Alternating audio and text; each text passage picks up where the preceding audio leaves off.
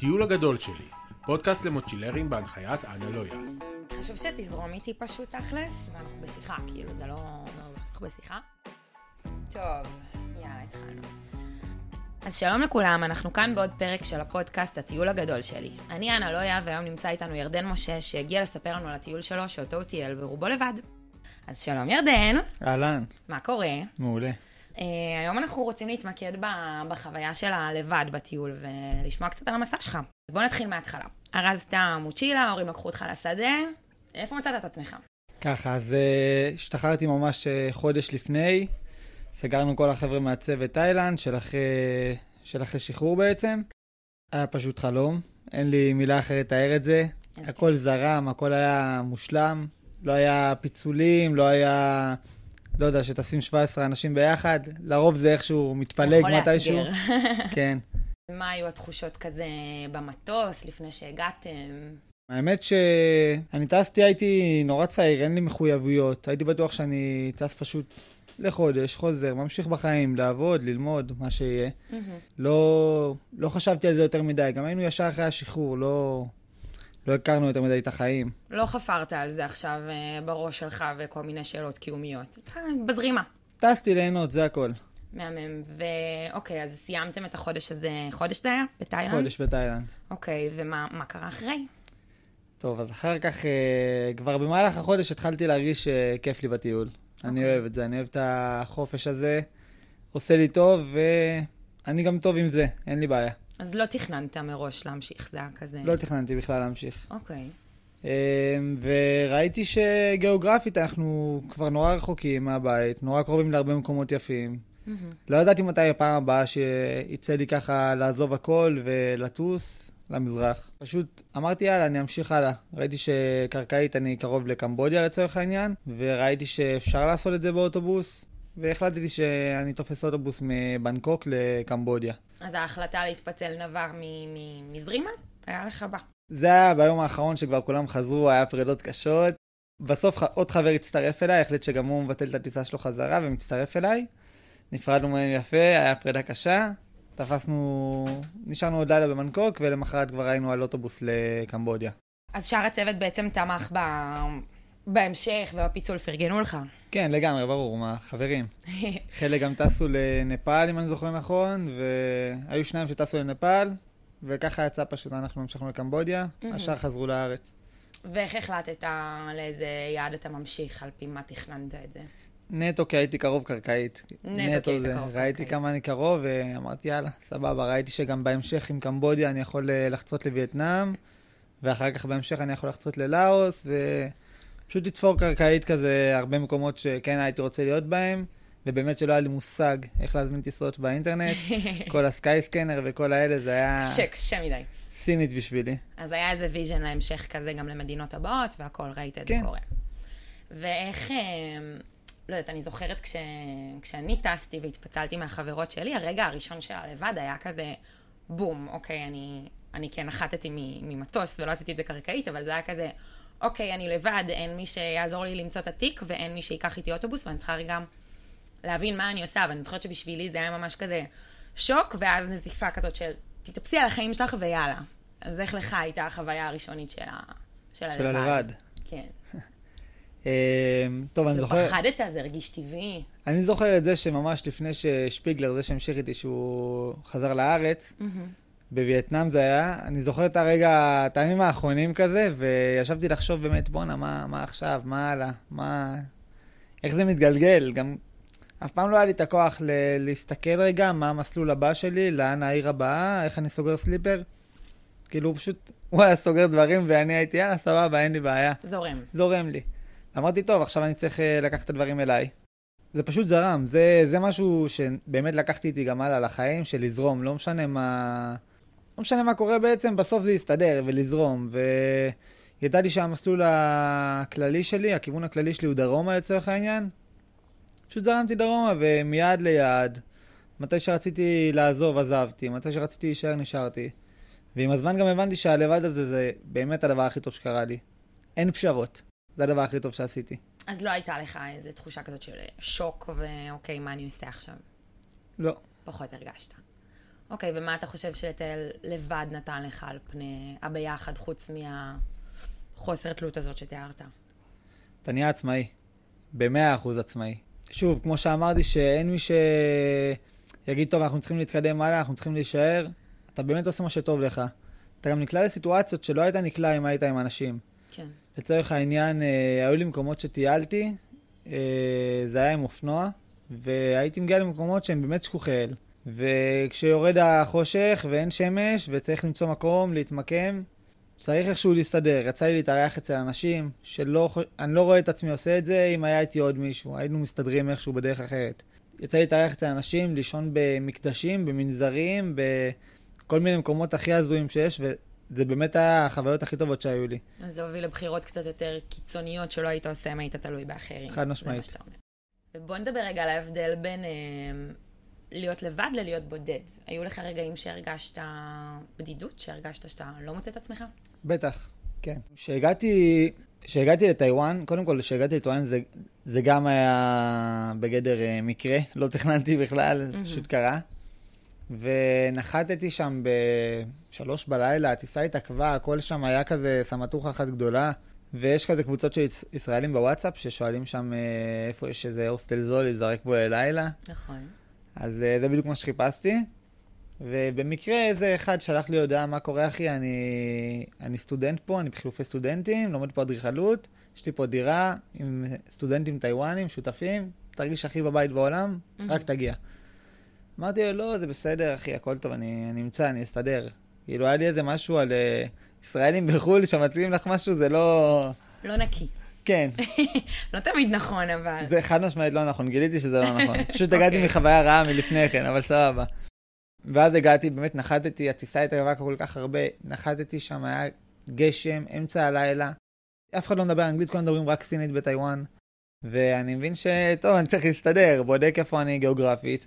רואה שהעיר המרכזית היא בכלל איזה 45 דקות נסיעה. כן. זה כמו שאומרים לך, בן גוריון, את נוחתת, בטוחה שאת נוחתת בתל אביב, אבל זה לא.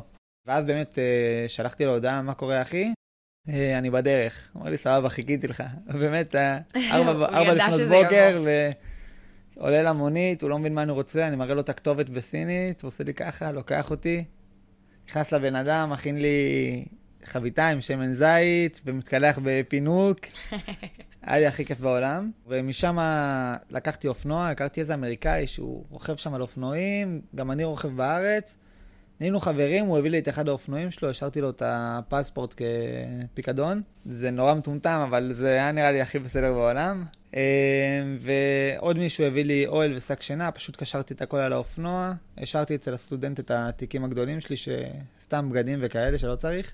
ואז התחלתי את כל טיוואן עם אוהל ואופנוע ושק שינה, פשוט טיוואן זה אי, הקפתי את האי. זה לקח לי בערך שלושה שבועות, ושם באמת הייתי לבד. כאילו... לבד. אבל השאלה אם הרגשת בודד או לבד. אז בדיוק, שמה, בלילה הראשון, זה היה, אני זוכר, זה היה שישי בערב, מצאתי את עצמי פותח את האוהל באיזה חוף, והיה גשם, זלפות. אוי, לא. וכל החוף סוער והכל, ופתאום אני קולט שבואנה, ארוחת שבת, מקבל הודעות מהמשפחה כזה של שבת שלום, אני אומר, בואנה, אני, אני אוכל לא ראו, מכין לעצמי קפה כזה משקיות של קפה נמס עם חלב מעורבב בפנים, ושם כזה קצת uh, צבט. אבל uh, היה לי כזה יומן שהייתי כותב בו, והיה לי כיף. מה, כאילו, פורק שם כזה, מה, מה אני מרגיש, מה אני חושב, מה... יומן, יומן מסע. אז זה היה כלי, נגיד, שהשתמשת בו הרבה? כן, חד משמעית. לכתוב, להוציא. יומן מסע, גופו, גם הייתי מצלם הרבה. בקטע של אה, לצלם אה, רגעים כזה, הייתי עושה סתם טיימלפס של. של האוהל, של המכין האוכל וכאלה, וזה דברים של... זה לא עכשיו שהעליתי את זה או שיתפתי את זה איפשהו, זה סתם בשביל עצמי, וזה כיף עכשיו לראות את זה. שם התחלתי גם לאהוב את הלבד שלי. והגעתי לאיזושהי הבנה גם שאם אתה טוב עם עצמך לבד, אז יהיה לך טוב בכל מקום. ואם אתה לא טוב עם עצמך שאתה לבד, עם, ה... עם השדים הפנימיים שלך, אז לא משנה איפה תהיה, לא משנה מה, מה תעשה, מה, מה הסיטואציה, שום דבר לא... בסוף אתה לבד עם עצמך, ולא יהיה לך טוב. נשמע, זה יצא קצת מדכא, אבל זה לא, כאילו... לא, לא, להפך זה דווקא, אתה אומר פה משהו שהוא... זה בקטע טוב. פנימי ולחיים נראה לי. בקטע מעצים. בקטע מעצים. אז לא היו נקודות שהתחרטת שאתה בחרת בדרך הזאת? לא, חד משמעית לא. גם זה כל כך קל לחתוך ולהיכנס לכל הביחד, כאילו... זה נשמע, נשמע קשה כביכול לאנשים שלא טיילו, למצוא שותפים לטיול, לטייל עם אנשים. אני הרגשתי שזה יותר קשה למצוא את הלבד שלך. אתה חושב שזה יכול להתאים לכל אחד? זה משהו ש, שנבנה, זה לא משהו שברגע. יש אנשים שהם, שמעולה להם להיות לבד, ויש אנשים שיכולים uh, להיכנס לתוך uh, כל מיני לופים uh, רעים כאלה. אבל חד משמעית חשוב ש, שיהיה איזשהו עוגן, שיהיה... איך אני אגיד? שיהיה איזשהו עוגן ביטחון כזה. מה העוגן שלך? היו מקומות שלא היה לי עוגן, שהעוגן שלי זה היה פשוט זה שאני עצמאי ואני עם אופנוע, אז לא משנה מה קורה, אני יכול פשוט לעלות על האופנוע ולנסוע, אני לא צריך לחכות לאוטובוס שיגיע, לסליפר שיגיע, הדרכים חסרות, אני פשוט עולה, עולה ונוסע. זה, זה גם משהו שנורא אהבתי בטיול על אופנוע, שגם החופש, זה חופש מוחלט, זה אוויר בפנים, והנופים, ו, וגם זה שפשוט כל מקום שרציתי, הייתי מגיע למקום שאני מחליט שזה המקום, לא יודע, אני עפתי על המקום הזה עכשיו, סבבה, אני פותח פה את האוהל שלי, פותח את השק שינה, מתחיל להכין לעצמי אוכל, אני אתעורר פה בבוקר ויהיה סבבה, אני אמשיך למקום הבא. אמ, אז העצמאות שלי הייתה העוגן שלי שם, הניידות שלי. השתמשת הרבה בטלפון, ברשתות החברתיות, אמ, בשיחות עם הבית, עם החברים, זה, זה כלי גם ש... שהיה בשבילך, או שכזה דווקא להפך רצית לנתק? אז אה, לא היה לי איזושהי תפיסה כזאת, אני לא נוגע בפלאפון בטיול, או שאני כן נוגע, לא, לא היה לי כזה דבר, אבל זה חד משמעית איזושהי, ברגעים שאת באמת לבד, ולא יודע, יורד החושך כבר בשבע בערב, ואת לא נרדמת בשבע בערב, אז את מוצאת את עצמך פתאום לבד, עד מאוחר, מתחילה לגלול קצת אינסטגרם, קצת סטורי, קצת לקשקש עם חברים מהעבר פתאום. אה, וזה בסדר, זה בסדר גמור, זה לא... לא עשה לי איזשהו רגשות אשמה של אה, מה אתה עושה, אתה, אתה בפלאפון, אתה בטיול, מה? כן. האמת שזה קטע מטורף. אחי הגדול אה, טייל בדרום אמריקה לפני המון שנים, הוא היום כבר בן 34, ובזמנו הוא היה, הוא היה מתקשר אלינו בסקייפ ממחשבים כאלה בבתי קפה, שמשלמים פר, פר חצי שעה או פר רבע שעה אפילו. זה גאוני. והוא היה, היה שולח לנו תמונות דרך הפייסבוק. אה, זה היה הרשת החברתית באותה תקופה, וגם זה היה כזה להעלות את זה כמו של פעם, כזה תמונה, תמונה שלוקח שעות. ו... ואני כל הזמן חושבת על זה, כשאני טיילתי, היה לי לקנות סים איפה שאני בוחרת, ווי-פיי איפה שבא לי, ורשתות, אז כל הזמן כולם ראו את התמונות. הוא, הוא חזר, סוף טיול, והראה לנו את כל התמונות רק כשהוא הגיע, רק כשהוא חזר. ו, וזה מטורף, כי אני חושבת שבתקופה הזאת, כשהוא תהיה לבד, והוא תהיה לבד את רוב דרום אמריקה, אני חושבת שמשהו בלבד הזה היה הרבה יותר קשוח, מאשר מה שהעולם מאפשר לנו היום. כאילו, אתה יכול כל הזמן להיות בקשר, בין אם זה עם החברים שלך מהבית, ובין אם זה אנשים בטיול, ובין אם זה הקבוצות וואטסאפ המטורפות שיש לישראלים, אה, שסופר עוזרות בכל המדינות האלה, ואתה יכול בכל, לא זוכרת, נתקעתי. בקמבודיה באמצע הלילה, וכתבנו וישר אלף אנשים אה, התקשרו אלינו, שלחו הודעות וכאלה רק כדי לעזור. אז היית נתקע עם זה, ואני חושבת ש... שאולי היום אפילו טיול לבד הוא הרבה יותר מאפשר והרבה יותר קל אה, ממה שהיה פעם, דווקא בזכות הרשתות החברתיות, ולא לא לראות בזה איזה משהו רע או שמונע מאיתנו להתנתק.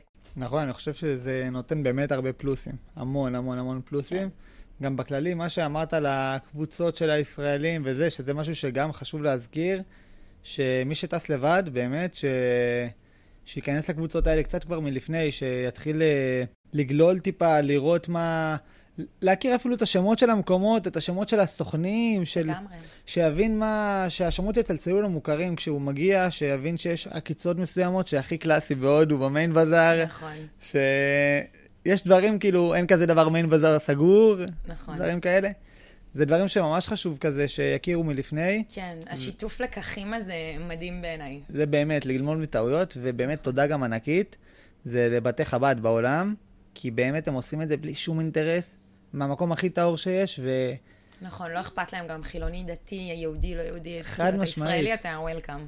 בדיוק, חד משמעית, הכל שם באמת מכוונה טהורה. בנפאל, לצורך העניין, בתי חב"ד, אני באמת חושב שבתי חב"ד מצילים בנפאל כל כך הרבה ישראלים שמגיעים לעשות טרקים, והם מביאים את חיליק מגנוס לדבר, והם בכללי, כל פעם, כל איזה שבוע, חצי, כאילו פעמיים שבוע אפילו, יש שם הסברות על אה, מחלות גבהים ועל התנהלות נכונה בטרקים. נכון, אני הייתי באחת. שזה באמת שם, לצורך העניין, שהייתי בנפאל, רק באחת ההרצאות הבנתי שבטיוואן חטפתי מחלת גובה. לא היה לי מושג בטיוואן שחטפתי מחלת לא גובה. ידעת. הייתי לבד על האופנוע, עליתי מגובה פני הים, מ-0 ל-3270 בשעתיים. התחילו לי טשטושי ראייה, והתחלתי לדמם מהאף. ולהשתעל ולירוק דם, ובאמת זה היה, זה לא היה, לא היה נחמד.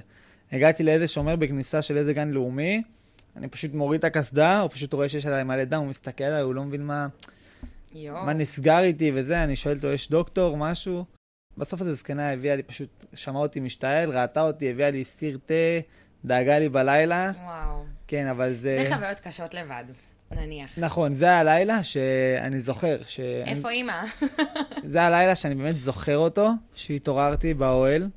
מצאתי איזה פרגולה מטורפת באמצע ג'ונגל, אחרי איזה עיירה קטנה ששם פגשתי את הזקנה הזאת בעצם, ואמרתי, טוב, פה אני פותח את האוהל שלי, פתחתי אוהל. זה היה פרגולה עם דק, זה היה נוח, כאילו לא עכשיו צריך לה- להזיז דברים. ו... ופשוט אה, באמצע הלילה התעוררתי שאני נחנק מדם שלי, ואז אמרתי, טוב, אני לא חוזר לישון, אני לא יודע מה יקרה, כאילו. ירדתי כבר למטה, קיפלתי את הדברים, חיכיתי שהשחר יעלה, ואז פשוט, במזל, ירדתי בגובה. שוב, אם, אם לא... אם ההמשך שלי במסלול היה לעלות, כנראה שהייתי עולה, לא חשבתי על זה שזה מגבהים בכלל. וזהו, אז יצא לי במזל. ורק בנפאל הבנתי כמה זה מסוכן, זה כאילו דרגה 2, דרגה כן. 3 זה כבר בצקות במוח. ופחות כיף. שלא נדע. אמ, אנחנו מדברים פה קצת על הדברים הקשים והשליליים, נשנה רגע אווירה. מה היה הכי כיף בלטייל לבד? חופש. וגם אנשים, אנשים, אנשים. שאתה באווירה מסוימת ואתה בשלב שאתה באמת יכול להחליט את מי אתה מכניס לחיים שלך, את מי לא, כי הרי כל החיים שלנו היינו באיזה מסגרת. אם זה מהגן לבית ספר, זה מי שיש איתך בכיתה, זה מי שיש איתך בצבא, זה מה שיש, כאילו, תתמודד. ופתאום עכשיו אתה באמת בוחר את מי אתה מכניס ואת מי אתה לא מכניס. לא בקטע רע, פשוט... אם יש לך את הווייב הטוב הזה, אם יש לך את ה- את החיבור, את הקליק הזה, כן. שיש לי משם חברויות מדהימות, כן, באתי לשאול, שמרת על. קשרים? בוודאי, כן. בהודו, הגעתי, קניתי אופנוע בהודו שנכנסתי, אה, הכרתי איזה הודי, עבדתי אצלו איזה שבוע במוסך, בדקתי את כל די. האופנועים שהגיעו אליו, רציתי גם להכיר איך האופנוע הזה, בכללי אני אוהב אופנועים. הבנתי איך לטפל באופנוע, איך, אה, איך להתעסק איתם, עם האופנועים האלה, וקניתי משם אופנוע. ובמקרה, במהלך הדרך, פגשתי חבר אה, שהכרתי אותו, האמת, נהיינו עוד טיפה חברים שהיינו בצנחנים שנינו, ו... ובטיול נהיינו חברים ממש טובים. אז הוא אמר לי, מה, מאיפה אתה מגיע, לאן אתה נוסע, יאללה, גם אני על המסלול הזה, בוא ניסע ביחד. יאללה, סבבה. אני ממש פחדתי ממחויבויות כאלה. ממש פחדתי מהמחויבויות האלה של לטייל ביחד, והטייטל הזה זה סוג של התחייבות. נכון. פחדתי מזה. אמרתי, טוב, נו יאללה, נעשה נסיעה ביחד ל- לאיזה כיוון. אה, משם נהיינו חברים, כאילו עד עכשיו. אנחנו כל היום ביחד, אחד בתחת של השני. פשוט באמת, אני והבן אדם הזה משדרים על אותו גל, והכי כיף בעולם. ולא תיארתי שזה יקרה, והנה, חברים משם זה משהו ש... שאני חייב אה, לומר עליו תודה.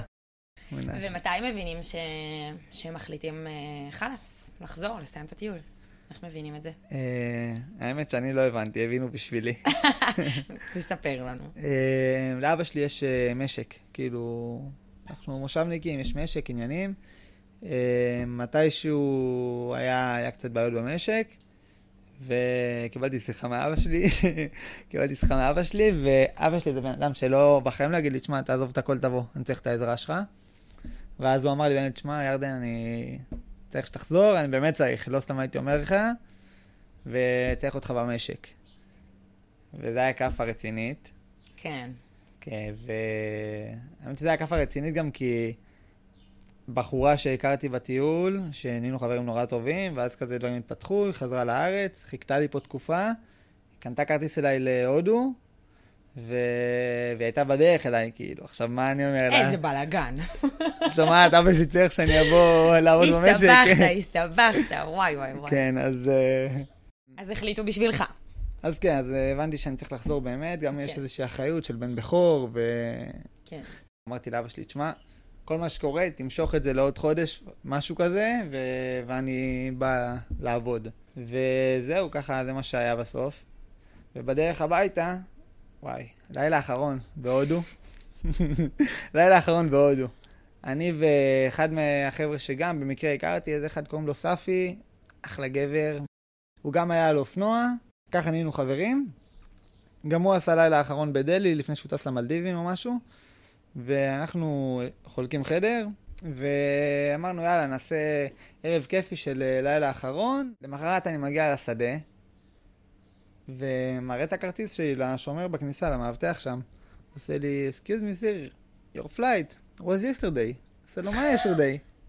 עושה לי, כן, yesterday. אני מסביר לו, תשמע, אחי, אני חוזר אחרי נכון. שנה, אני, זה לא הגיוני, תבדוק שוב. הוא אומר לי, תראה, עכשיו ב-22, זה היה ב- ככה וככה. יואו. מה, אתה רציני? טוב, סבבה. אני אומר, לא, זה לא, אין מצב שזה קורה לי. הולך לגייט אחר, מנסה להיכנס, וגם ההוא עושה לי, תשמע, הטיסה שלך הייתה אתמול. ואז לאט לאט מחלחל לי שהטיסה הייתה אתמול. מתחיל להתקשר, לבדוק עם ה... באמת. אומרים לי, כן, עכשיו אני סתם מנסה לשכנע את עצמי שאני עדיין יכול לתפוס מטוס. בסוף נשארתי, מצאתי את עצמי שבוע לבד במומביי. זהו, ואז היה לי שבוע נורא מוזר, של כאפה של חזרה לארץ. אבל uh, זה היה באמת כמה רגעים של באמת לבד, ולתת לדברים לשקוע רגע, לטיול, להתחיל uh, לחשוב מה היה, מה עברתי. אז זה סיום מעניין. כן, האמת שכן. היית יוצא לעוד טיול כזה לבד? כן, חד משמעית. ויש לך איזשהם אה, נקודות אה, שיפור לעצמך העתידי? Um, לא יודעת, משהו שהיית עושה אחרת פעם הבאה? לא יודע, פשוט לזרום, באמת. היו לי כל כך הרבה דברים ש... הקטע הזה של דברים מסתדרים מעצמם, זה באמת משהו שנכנס לי לראש. לצורך העניין, בבורמה, הגעתי לבורמה, לילה, יום שני, שלישי שלי, שכחתי, אני כמעט בטוח ששכחתי את הכרטיס אשראי שלי בתוך uh, ATM, כאילו בתוך כספומט. כי באמת אני לא מאמין שמישהו גנב לי משם, לא... הם אנשים באמת שלא גונבים, לא... וגם הייתי, לא יודע, פשוט אני בטוח ששכחתי את הכרטיס שם. ונתקעתי חודש בבורמה, בלי אשראי, בלי כסף בעצם. ובסוף איזו מישהי, העברתי לה בביט, הביאה לי מזומן, ואחרי זה טיילתי, המשכתי שם לבד, לקחתי שם אופנוע, ירד, כאילו, הייתי שם עם אופנוע שטח, כל בורמה גם. ופשוט התגלגל, איכשהו דברים הסתדרו לי, והגעתי לאיזה כפרים כאלה שמקומיים, הלינו אותי אצלם, והיה לי... פשוט הכל הסתדר מעצמו, תמיד, אז זה הראה תמיד, תמיד. לך שהכל משתבש לטובה, מה שנקרא. באמת, חד משמעית, ככה. אוקיי. טוב, ירדן, אה, שמענו הרבה סיפורים אה, והרבה מסקנות פה על אה, איך לטייל לבד ו- ומה כדאי לעשות. ויש לנו פינה קבועה ש- של טיפ, אנחנו צריכות איזה טיפ ממך לכל המאזינים של הפודקאסט, לכל המוצ'ילרים. כמה דברים. אה, דבר ראשון, זה ליהנות, באמת. זה לא, זה לא, הטיימינג הזה לא חוזר של אחרי צבא, אין, אין מחויבויות, אין יותר מדי אה, דברים בראש. הרבה טסים גם בשביל אה, להחליט מה הם רוצים ללמוד, לא למהר עם זה, הכל בסדר, כאילו, אני לא, לא נפל לי האסימון המטורף הזה של מה אני רוצה לעשות ומה אני רוצה ללמוד, וזה בסדר. אבל הדבר הכי חשוב שם באמת זה לעשות אה, דברים באחריות. אם זה, לא משנה מה אתם עושים שם, אם זה טרקים משוגעים, אם זה לנסוע על אופנועים, אם זה חוויות כאלו ואחרות. להבין שלכל דבר שעושים יש השלכה בעצם. וההשלכות האלה פוגעות, פוגעות או מושלכות ישירות על המשפחות שלנו בארץ ועל האנשים הקרובים אלינו בארץ. אז באמת לחשוב רגע צעד או כמה צעדים קדימה, לעוף על הטיול, באמת לעוף, אבל לחשוב רגע כל דבר שאתה עושה, לחשוב שנייה לאן זה יכול להתגלגל. אה, זה ככה טיפ אה, ממש חשוב ש... שאני רוצה לתת. עופו על הטיול שלכם באחריות. חד משמעית. אז תודה רבה לירדן, אה, היה לנו ממש כיף לשמוע וככה להשכיל מהחוויות שלך ולשמוע את הסיפור שלך. ובשבוע הבא ניפגש כאן לעוד פרק שיעסוק בהתנדבויות בטיול. תודה רבה לגילי הרניאך, דנה אושרוב וליאור איילי על ההפקה והעריכה. אני אנה לויה, וזה הפודקאסט הטיול הגדול שלי.